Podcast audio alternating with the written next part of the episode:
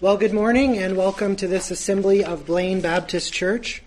Uh, this will be a little bit briefer time this morning. As you can see on the back of your bulletins, we don't have very many announcements, but just a couple of things to note. Uh, of course, you've already noticed that we have Dr. Kevin Bauder with us from Central Seminary, and we are certainly delighted to have him here today. We had a wonderful Sunday school hour talking about Jesus from John chapter 1. And if you missed that, I encourage you to listen to that recording. That was a wonderful explanation of the deity of Christ. And in the morning hour, he's going to spend some time talking to us about one of the other two most important texts in the Bible related to Christ as he views it. So we're looking forward to that here in a few moments. Uh, just to repeat what Pastor Nathan said last week as well, um, there will be no ladies' Christmas luncheon this year. You can see information about that on the back of the bulletin. Uh, two prayer requests to mention. There's several prayer updates um, on the inside of your bulletin. But just to remind us to be praying for Edith. She's home today quarantining, but she has her second cataract surgery tomorrow, so we could be in prayer for her certainly. And then also remembering um, Tom, the friend of Ben's parents, who is not doing very well at all with COVID, and praying for his salvation certainly, uh, in addition to his health and even even above his health there. So just remember those two. Of course, remember all the all the requests in the bulletin, but just wanted to highlight those for you. Our memory verse that we've been working on is uh, has grown to a couple of verses. Mark eight thirty four through thirty five. And he summoned the crowd with his disciples and said to them, If anyone wishes to come after me, he must deny himself and take up his cross and follow me. For whoever wishes to save his life will lose it, but whoever loses his life for my sake and the gospel's will save it. Mark 8, 34 through 35. Let's open with a word of prayer this morning.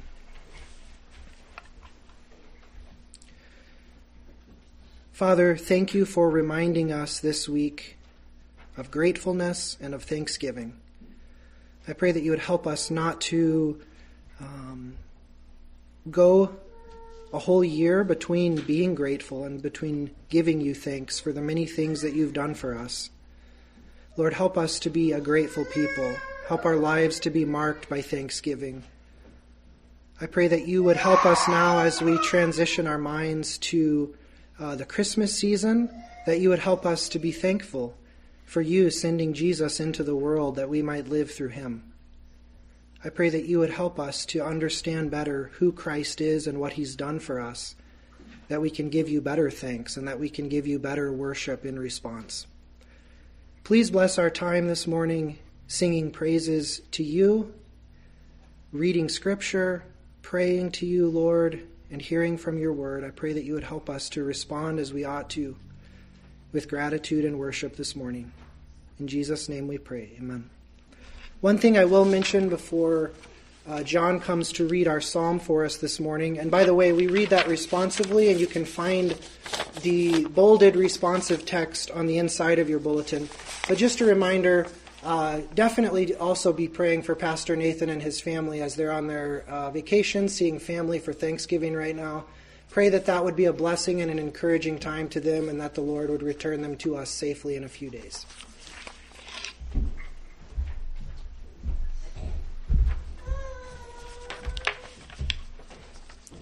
Psalm 20 For the choir director, a psalm of David. May the Lord answer you in the day of trouble. May the name of the God of Jacob set you securely on high. May he send you help from the sanctuary and support you from Zion. May he remember all your meal offerings and find your burnt offering acceptable. May he grant you your heart's desire and fulfill all your counsel. We will sing for joy over your victory, and in the name of our God we will set up our banners. May the Lord fulfill all your petitions. Now I know that the Lord saves his anointed. He will answer him from his holy heaven with the saving strength of his right hand. chariots and some horses, but we will boast in the name of the Lord our God. They have bowed down and fallen, but we have risen and stood upright. Save, O Lord, may the King answer us in the day we call.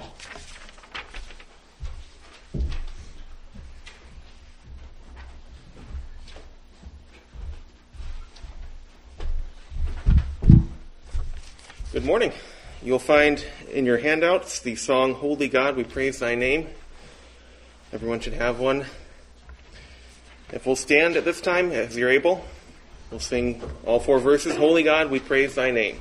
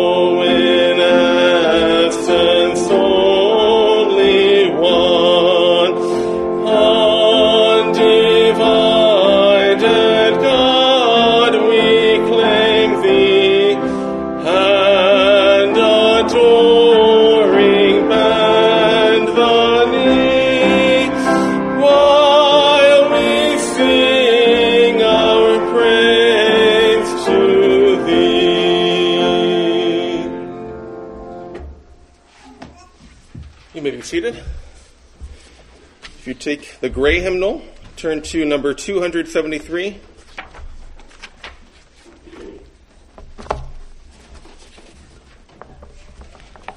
Number 273, a song named simply Credo.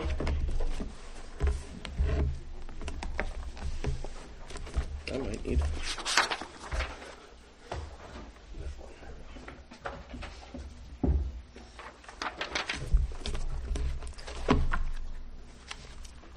Four verses, a song Credo, number 273.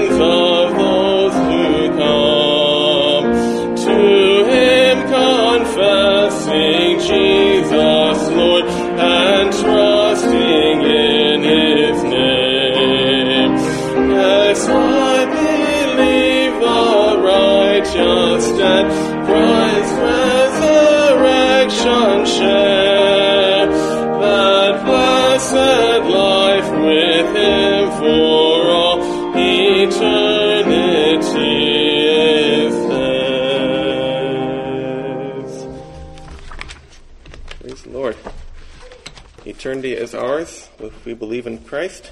This time we'll have Ben read the scriptures. So we'll be in Daniel chapter 5, um, beginning in verse 17.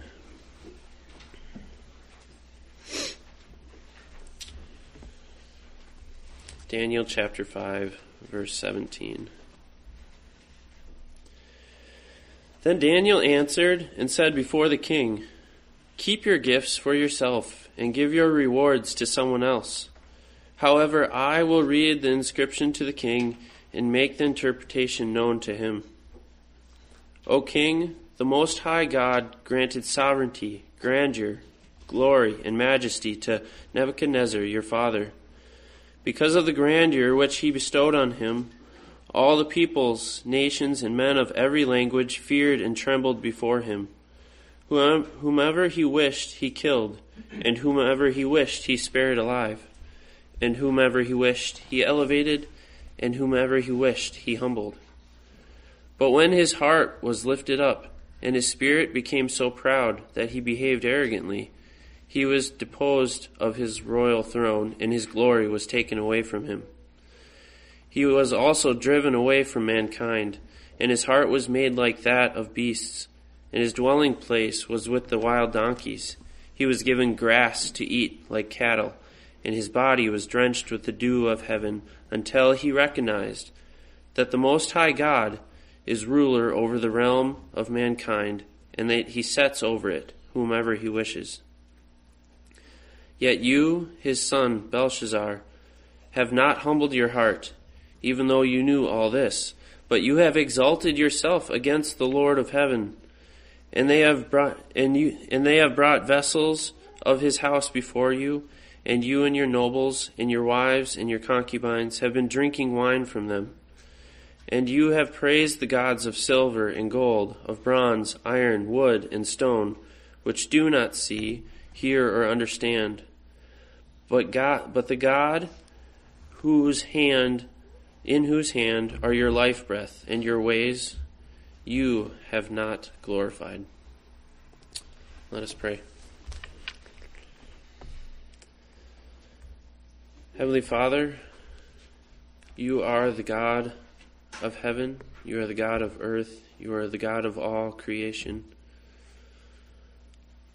Lord, please keep us from any boastfulness in ourself, any praise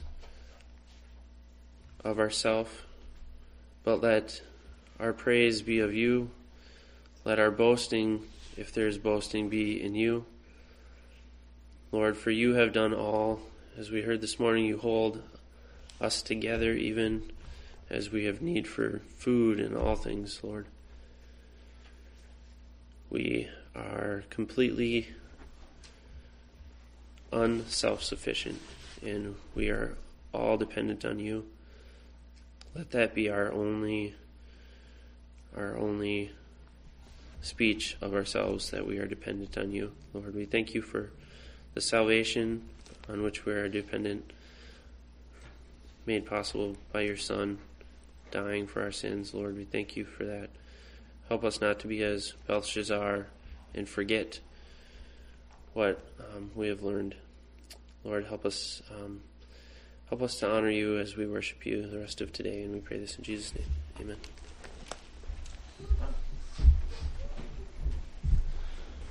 The God of the heavens, though he suffered and died for us, did not stay dead. He returned to the heavens in a glorious resurrection. We'll sing about that now. Number 171 in your gray hymnals. The day of resurrection, number 171. When you find it, if you'd stand as you're able, number 171.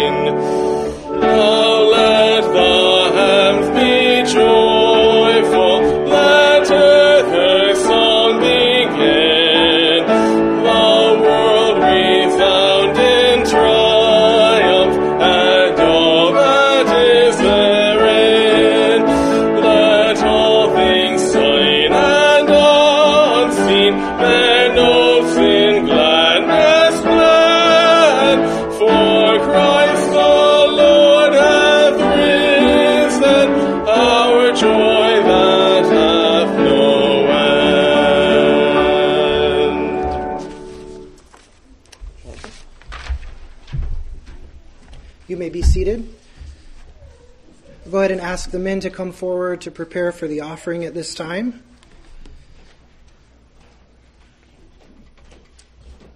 Let's go to prayer. Father, thank you for blessing us so richly beyond all that we need, with all things to enjoy. Please help us to be a grateful people. I pray that as we give today, that you would use the money that we give uh, to glorify and honor your name as you do your work through it here in Blaine and throughout Minnesota and around the world. In Jesus' name we pray. Amen.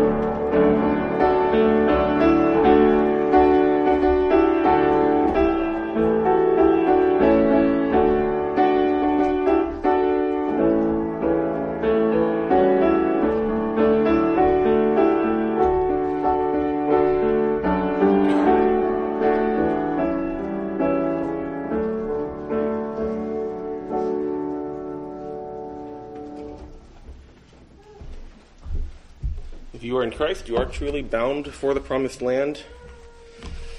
And whether that be by your own death or by the rapture, it's happening soon. Or soon as, as Lord would call it, who is above time. But either way, the sands of time are sinking. Number 340, one of my favorite, personal favorite hymns of all time. Number 340, the sands of time are sinking. Uh, we'll stand, if you're able, and sing all four verses. The sands of time are sinking. Number 340 in the gray hymnals.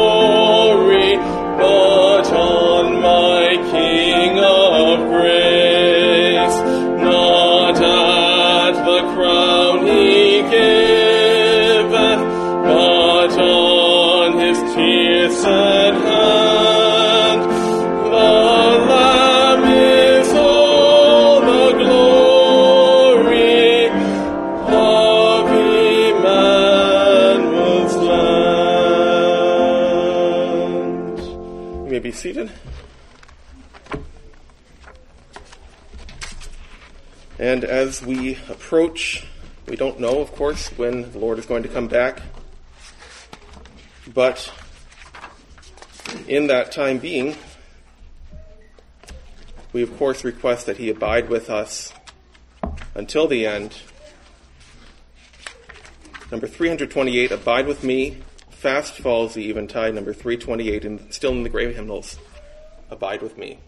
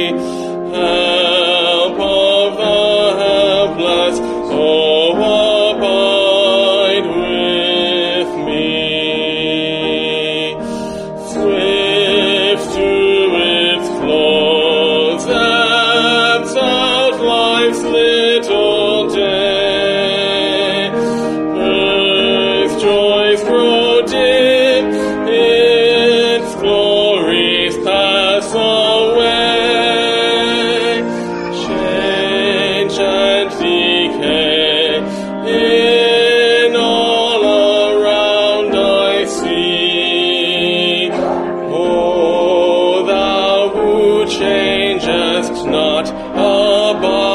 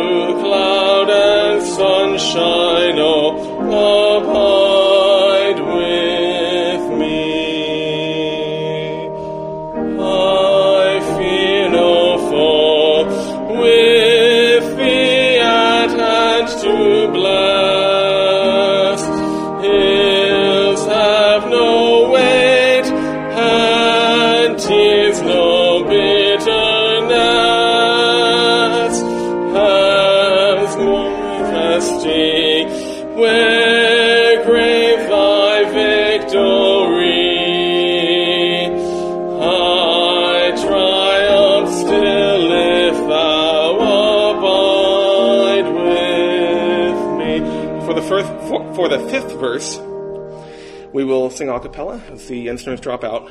Verse number five. Hold thou thy cross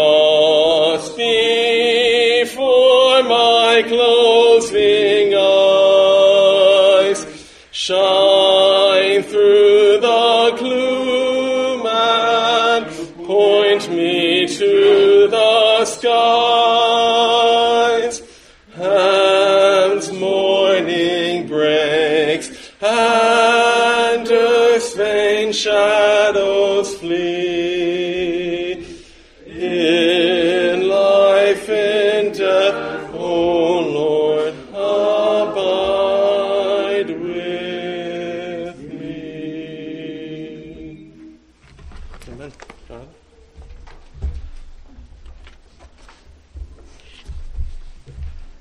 I'm grateful that we can keep our introductions short when Dr. Bauder comes to preach with us.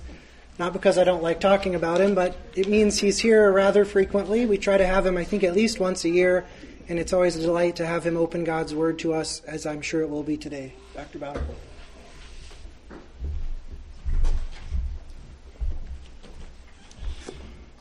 I commented during the Sunday school hour that the thing I'm trying to do today is to lay the foundation for the season during which we reflect upon the incarnation of our Lord Jesus Christ. That is to say, the Christmas season. Um, During the Sunday school hour, I took a moment to dispel what I think are some of the anti myths concerning Christmas. That is to say, uh, uh, just, just to let you know, Christmas is not a pagan holiday, it's a Christian holiday. We don't have to worry about that word Christmas. That's, that's not a problem for us either. And you don't even have to worry about Santa Claus. And as I announced in uh, Sunday school this morning. If you're back tonight, you will hear me talk about why I believe in Santa Claus. So, if that doesn't get you back, I don't know what will. This morning, I'm going to invite your attention to Philippians chapter 2. The Epistle to the Philippians, chapter 2. And let me just begin reading at the beginning of the chapter. Um, I've got a King James. The wording may be a little different than some of you have in your hand, but I think between us we'll grasp the meaning. If there be therefore any consolation in Christ, if any comfort of love, if any fellowship of the Spirit, if any bowels and mercies, splanchna and mercies, that's, that's a word that means something like compassion uh, fulfill ye my joy, that ye may be like minded, having the same love, being of one accord, of one mind. Apparently, even though the church at Philippi was a very good church by any standard, and it was one to which Paul wrote with great tenderness, nevertheless, there were some divisions within this church, and Paul is concerned about those. He says in verse 3 Let nothing be done through strife or vain glory, but in lowliness of mind let each esteem other better than themselves. Look not every man on his own things, but every man also on the things of others. In other words, what Paul is saying is that in our relationship with each other, we should be as concerned for one another as we are for ourselves. Now, he's not saying that we need to become doormats for one another so that, you know, who, whoever the dominant personality happens to be, when that person barks, everybody else serves his interests or her interests, as the case may be. Rather, what he's saying is that we should be keenly aware of the situations that affect all of our brothers and sisters, and that when we make our choices, their concerns and their interests should be just as important to us as our own concerns and interests. Now, those are teachings that, that are not only difficult to live out, they're actually a bit difficult to understand. What it requires is, is not for, for Paul to get what he wants from us. He not only needs to tell us what to do, he needs to show us how it's supposed to be done.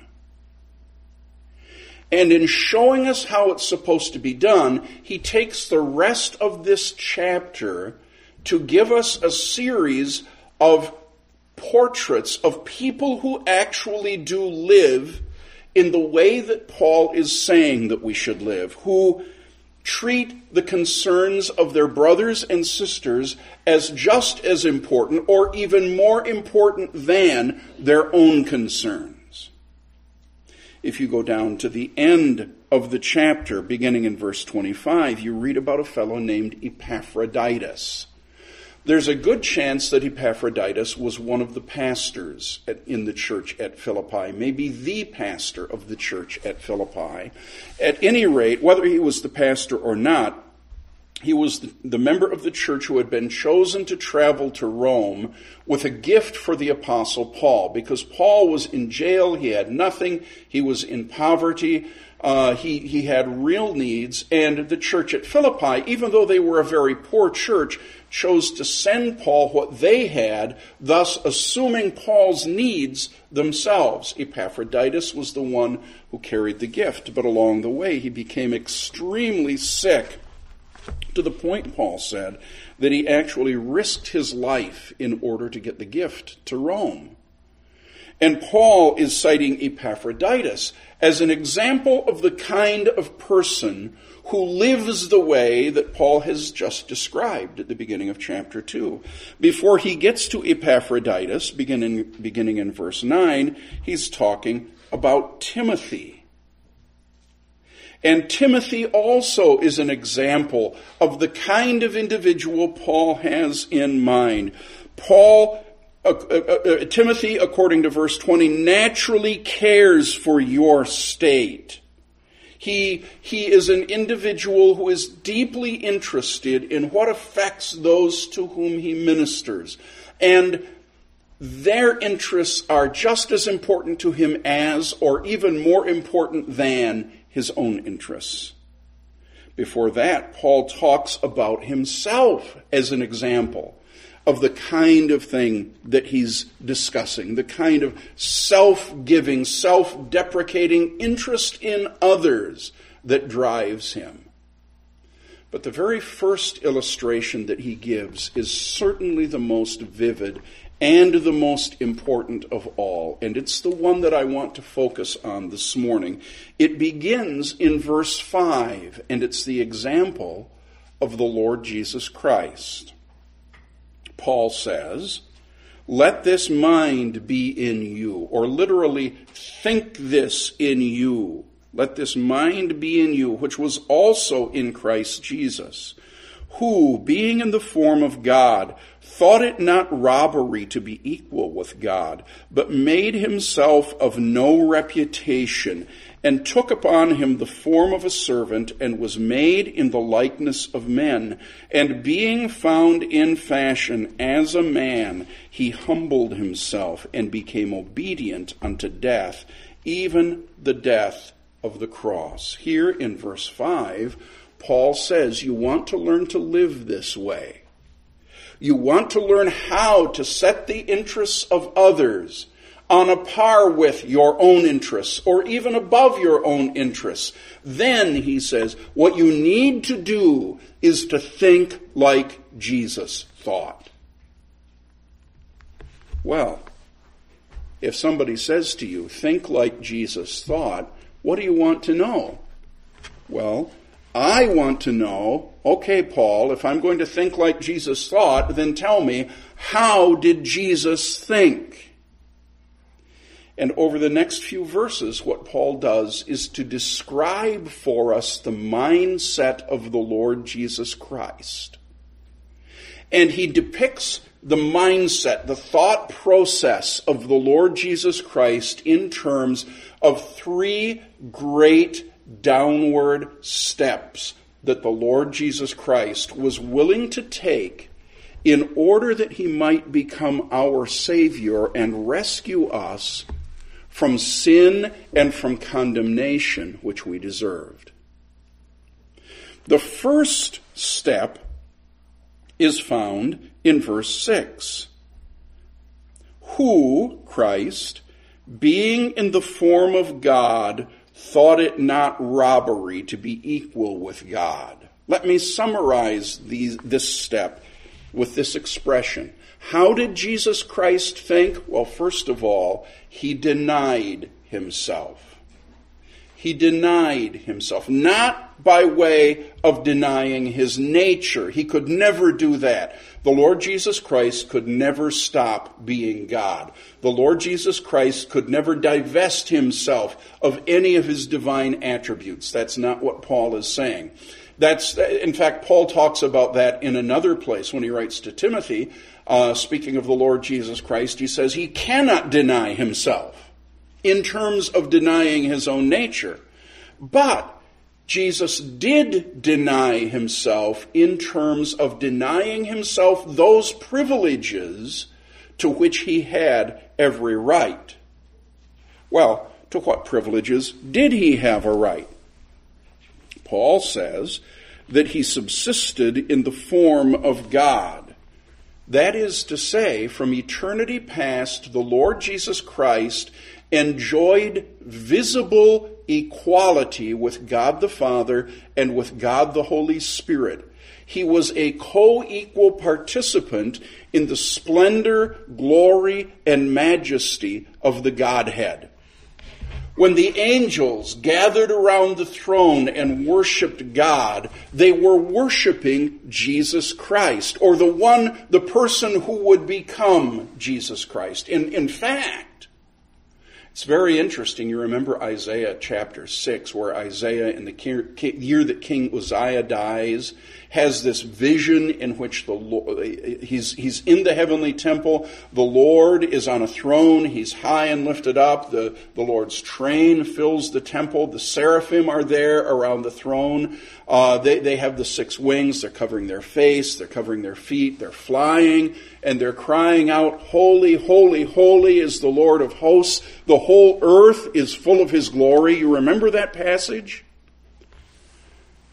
Over in John chapter 12, when John reflects on that passage, he says that Isaiah was looking at the second person, at the Lord Jesus Christ, the one who would be born as Jesus. That's glory. That's dignity. That's majesty. I don't know if we have any Anglophiles in the room.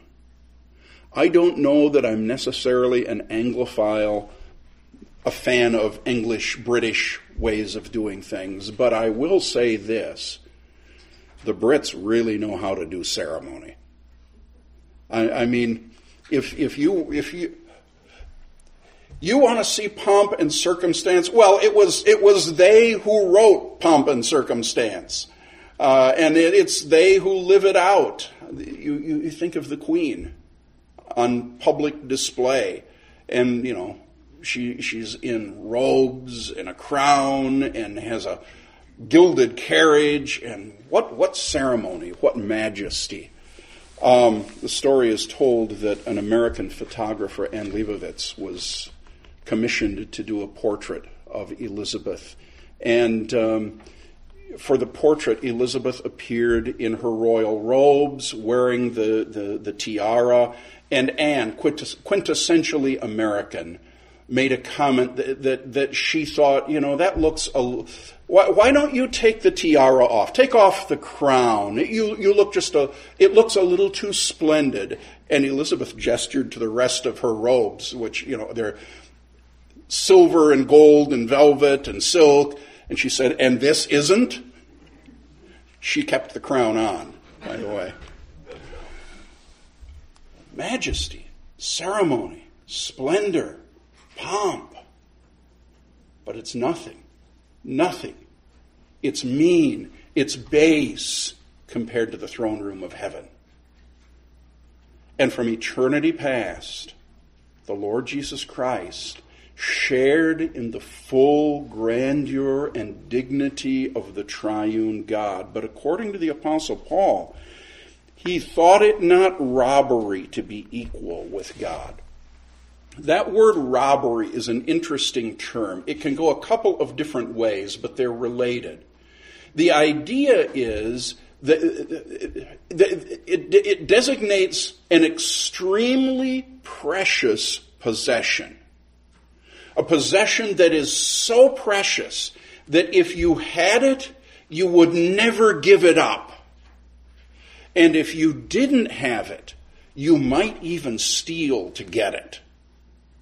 Now, here, the, the King James translators have tended to focus on the stealing side of it. But I think that's a bit of a mistake. I think it's better to focus on the giving up side. I think that what Paul is saying is that for the Lord Jesus Christ, visible equality with God was not a thing that was so precious that he had to cling to it at all costs or that he would never give it up. In other words, as I've already said, he was willing to deny himself. He didn't have to get the pomp and the splendor he was willing to forego that. Now, he couldn't stop being God, but he could assume a station in which he would not be recognized as God. It was the visible glory. It was the, it was the splendor. It, it was all of the, the honor and the credit that he deserved that he was willing to give up. It's like some preachers and their doctorates. Have you, have you noticed this? That, that uh, you know, it doesn't matter if they got their doctorate out of a chocolate box or a Cracker Jack box. They really want to be called doctor. You know, maybe they've got a DD or maybe they've got a DMin or they've got a THD or a PhD. Well, Jesus had a GOD, okay? And he wasn't willing to insist on receiving the splendor that was his due. He didn't have to get credit. What does that look like in our minds? Well, it looks like not having to get credit. It looks like not having to be treated with all the dignity that we think we deserve. It, it looks like being willing to be just another person, or maybe even a little lower than other people. You know, there's a story that I've heard about a pond that was drying up, and in the pond there was a frog and there were two ducks. And as the pond dried up, it became clear that the frog was not going to be able to survive. And so he suggested to the two ducks, you know, if each of you would take an end of a stick in your feet and you were to fly, he said, I could, I could bite and hold onto the stick and you could carry me to another pond where I would be able to flourish. And the ducks thought about it and they, they, they thought, well, we'd be willing to do that. And so they, they found a stick and they got a hold of it, and the, the frog just clamped right down on it, and the ducks took off. And they were on their way to the next pond, and a farmer saw this, and he, he thought, wow, that's a great idea. I wonder who thought of that. And the frog said, I did. How much do we do so we can get credit? How much do we do so that we can receive honor or be recognized? And how much would get done if none of that mattered to us? If the only thing that mattered was serving our brothers and sisters? How much would the Lord accomplish if we were simply willing to deny ourselves? As the Lord Jesus was willing to deny himself. This is the first great step down. The next step comes in verse 7. But rather than clinging to visible equality with God, he made himself of no reputation. The word there is literally a word for emptying. In fact, some of you probably have that in your version of Scripture. He emptied himself, is literally what it means. He emptied himself and took upon him the form of a servant, the form of a slave, and was made in the likeness of men. So, first step down, he denied himself. Second downward step, he emptied himself. Now, I've got to tell you that that's a point at which a lot of theologians get hung up. They, they, they spend tons and tons of time trying to figure out what does it mean that Jesus emptied himself in the incarnation. In fact, that's, that's a standard question in most ordinations. When you have the ordination council that's gathered and they're interviewing the candidate, almost invariably, one of the, one of the members of the council will ask the candidate, what does it mean in uh, Philippians 2 7 that Jesus emptied himself? There are people who say that Jesus emptied himself of his godhood. Well, that's not possible. There are people who say that Jesus emptied himself of his divine attributes. That's not possible. In fact, I don't think we have to go around speculating because the verse actually specifies what it means that Jesus emptied himself. For Jesus to empty himself means two things. First, it means that he became a slave. He took upon him the form of a servant, the form of a slave. This, this is the word for slave here. There, there are different kinds of servants, right?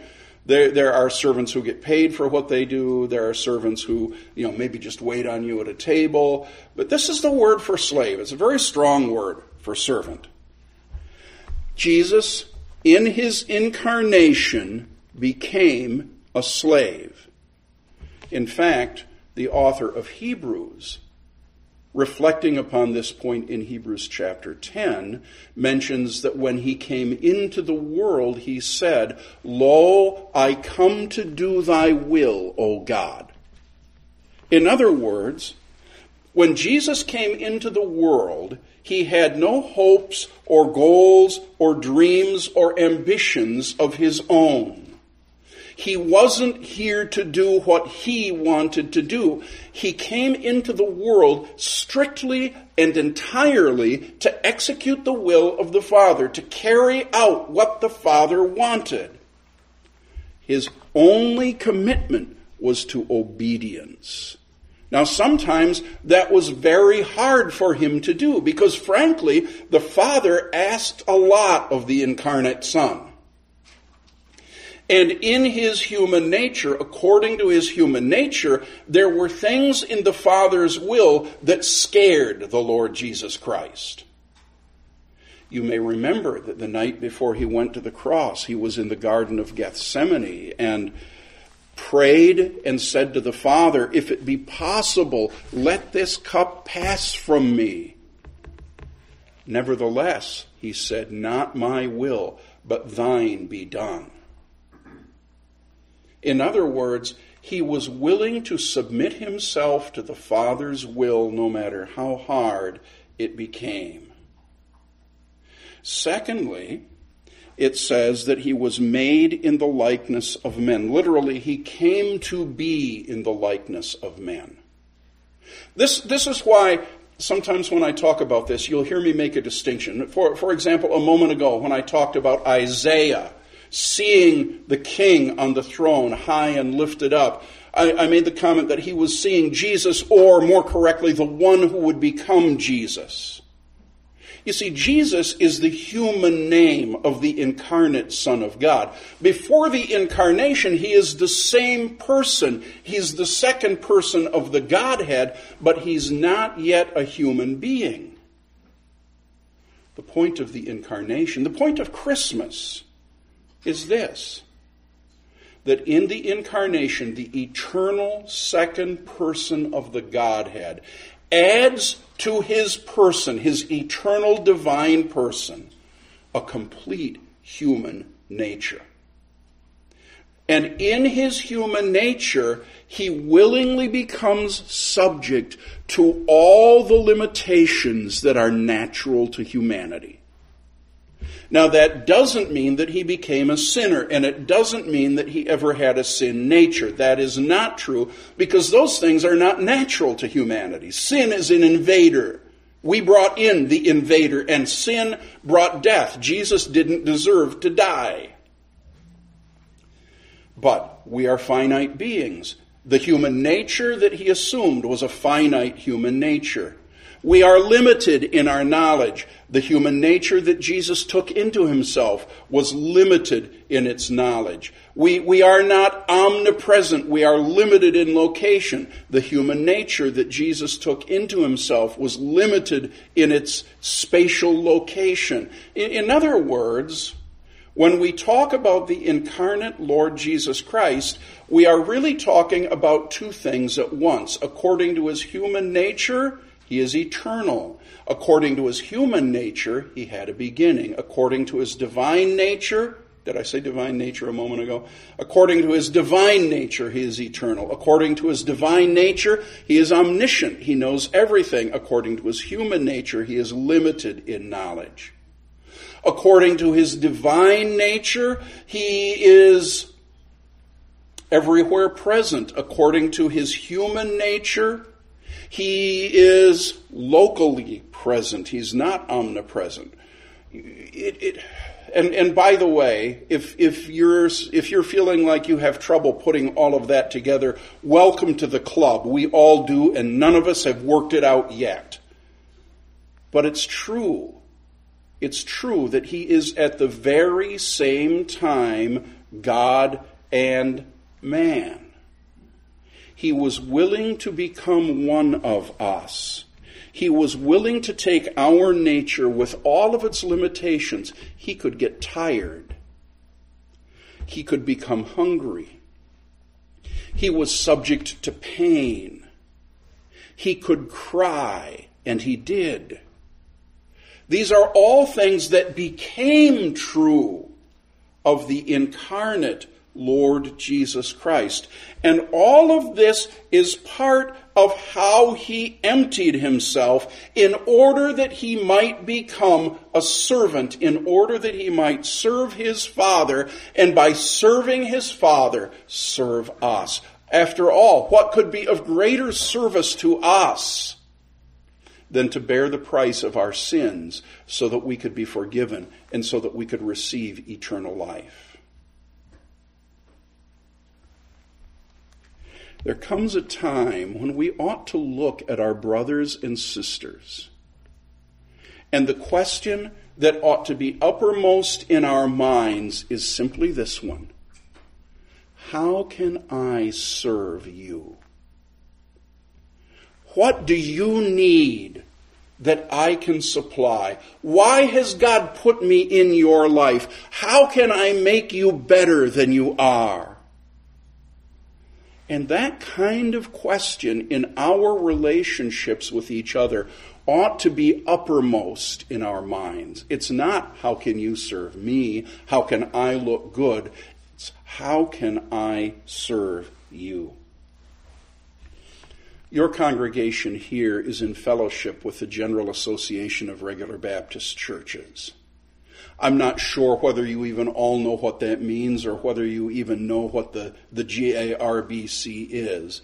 The organization was founded in 1932. It was brought out of the ruins of the Baptist Bible Union.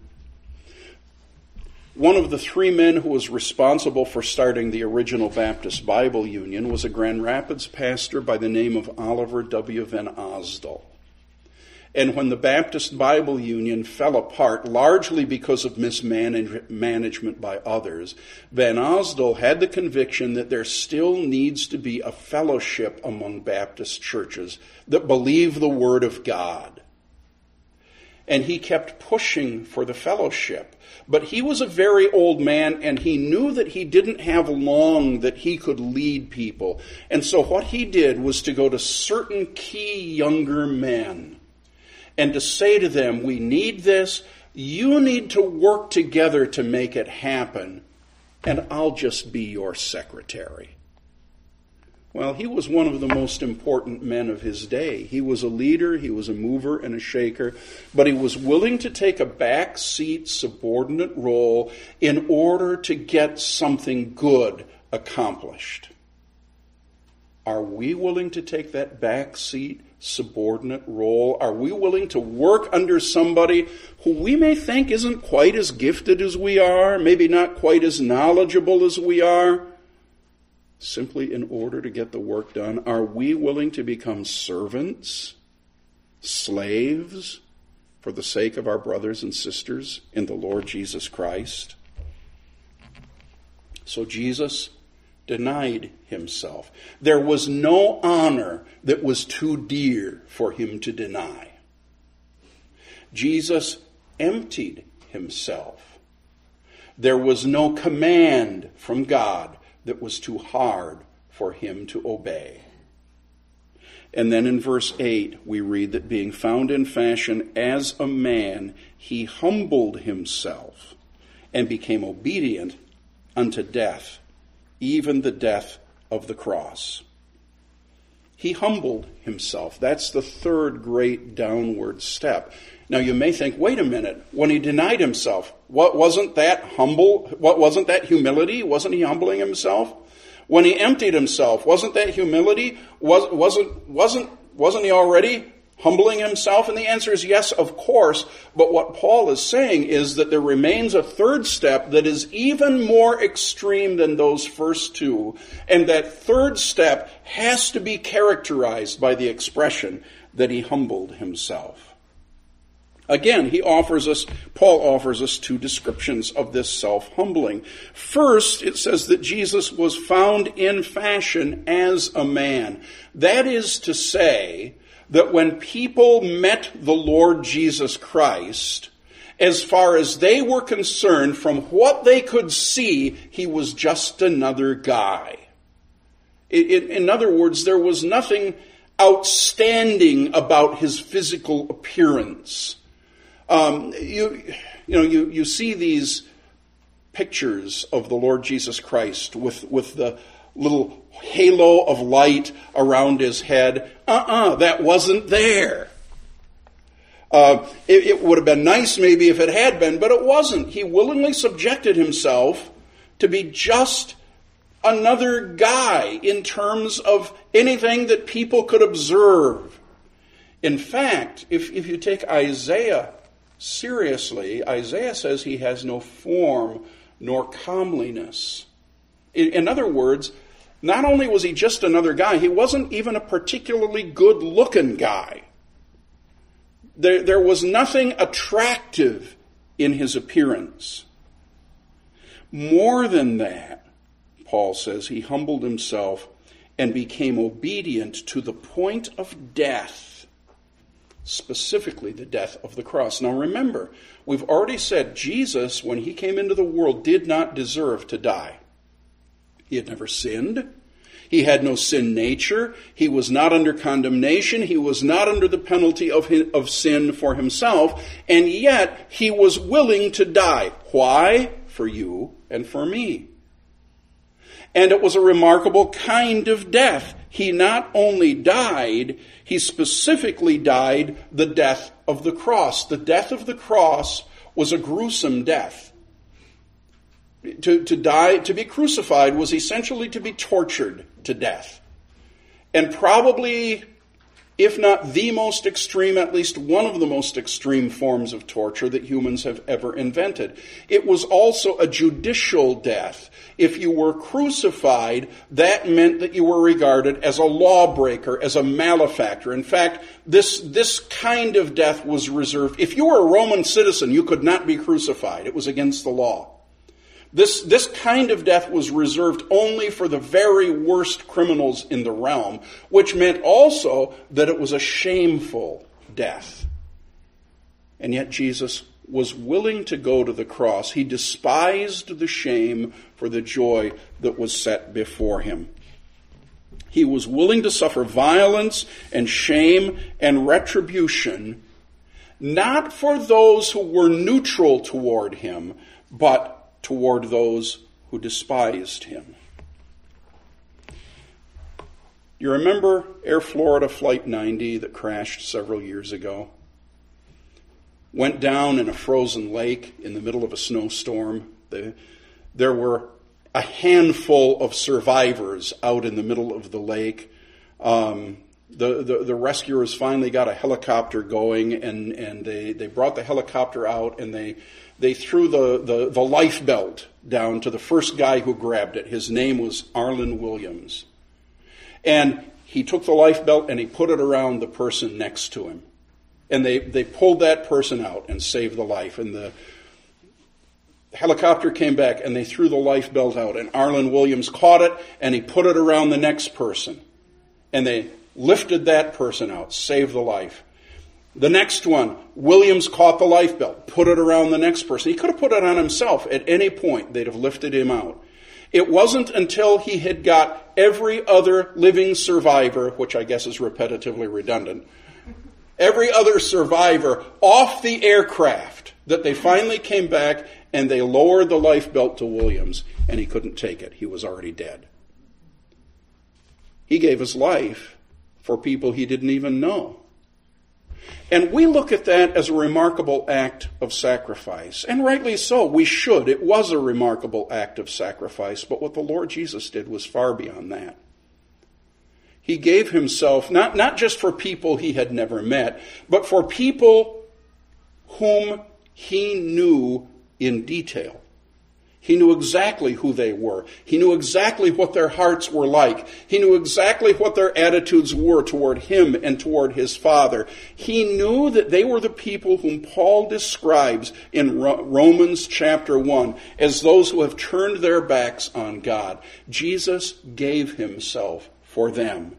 In other words, there was no duty that was too low, too menial, too humiliating for him to embrace. So the Lord Jesus denied himself. The Lord Jesus emptied himself. The Lord Jesus humbled himself. And that's the kind of mentality that we need. Paul says, Think this in you, which was also in Christ Jesus.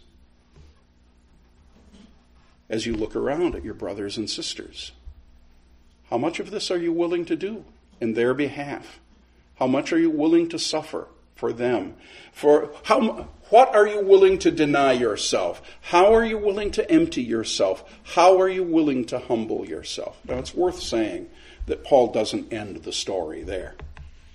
Paul goes on and says, Wherefore, God also hath highly exalted him and given him a name which is above every name, that at the name of Jesus every knee should bow of things in heaven and things in earth and things under the earth, and that every tongue should confess that Jesus Christ is Lord to the glory of God the Father.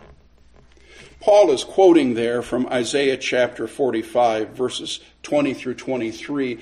He's, he is taking words that were originally written about Jehovah and he is applying them to the Lord Jesus Christ. This is, this is the exaltation of the Lord Jesus Christ. All the glory that he denied himself, he's got it back. Only now, to his eternal glory as the second person of the Godhead, he has added the messianic glory of a perfectly obedient human being. He is infinitely exalted. He is infinitely glorious.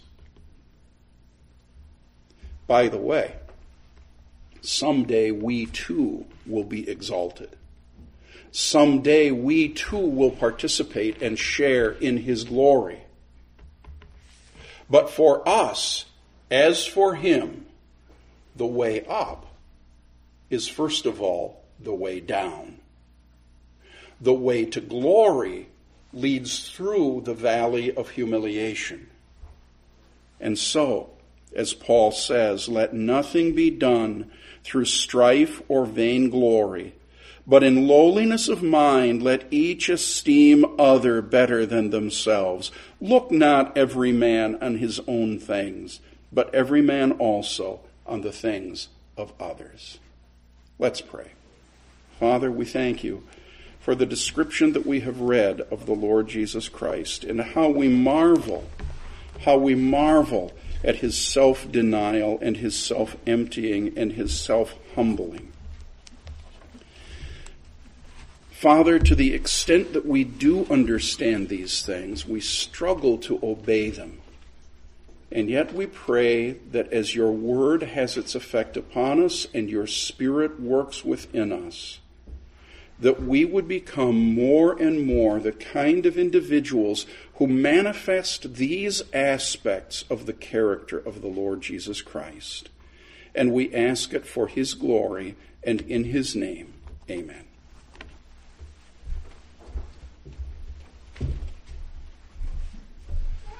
Amen. Number 335 as we close this morning. Number 335 in your blue hymnals. And can it be that I should gain an interest in the Savior's blood? We'll sing verses 1, 3, and 5. And if you'll stand as you're able, number 335.